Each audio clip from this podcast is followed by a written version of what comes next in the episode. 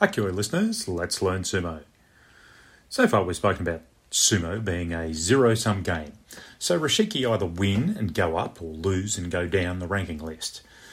With increasing rank comes various protections from going down when you lose, but with those protections come a bit of responsibility as well, particularly at the highest levels. To get promoted to the second highest level of sumo, or ozeki, Rikishi needs to perform at the highest levels for a long period to qualify. For example, we've spoken about the July Grand Sumo Tournament in Nagoya, where three Sekiwake ranked wrestlers in Sanyaku or ranked sumo are vying for promotion to Ozeki. Otherwise, they're known as doing Ozeki runs.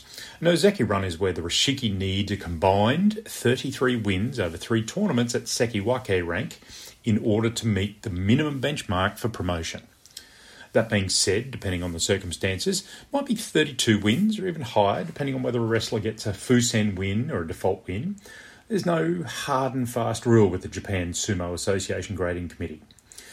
Once a wrestler is promoted to Ozeki, they get a host of new privileges membership to the controlling body, voting rights, uh, even parking spaces, extra manservants during the tournament, a little bit of an increase in pay and special prize money, and they get that lovely purple trimmed kesho mawashi that they wear during the ring opening ceremony. But on reaching Ozeki, they also need to keep winning to stay there. So, for example, a new Ozeki, or Shin Ozeki, Kirishima, formerly Kiribayama, he was promoted for the July tournament, but on day one he went or injured, due to some injured ribs. He returned day four, but his record in the tournament is so far not spectacular, and he is still a chance of making a makekoshi or losing record of less than eight wins in this tournament. As a result, he'll be considered to be kadoban going into September's tournament. That means that if he makes a kachikoshi winning record of at least eight wins, he'll be restored back to full Ozeki in after that September tournament. But if in September he makes a losing record after going Kadoban or a makekoshi, he'll be relegated back down to sekiwake. But the privilege doesn't entirely disappear. If he does get relegated to Sekiwake on the basis of two Makekoshi losing records since he was promoted to Ozeki, he actually gets a chance to be re-promoted to Ozeki if he can reach 10 wins in the following tournament in November.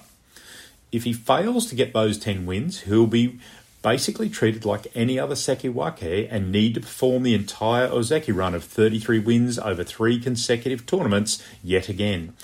So we await Kirishima and Takakeisho in September and hope they can both make Kachikoshi winning records and stay at Ozeki. Uh, at this stage, we're day 11 of the July tournament, and Kirish- Kirishima is still a chance of making his uh, Kachikoshi winning record, but he needs to win all the rest of his matches. It'd be amazing to see five Ozeki in September if the three Sekiwakes are successful in Nagoya. Let's wait and see. As always, hit the subscribe button, ask a question, or leave a comment at Let's Learn Sumo on Insta, Twitter, or Facebook. Until next time, listeners, let's learn sumo. Hakioi. I'm Clayton.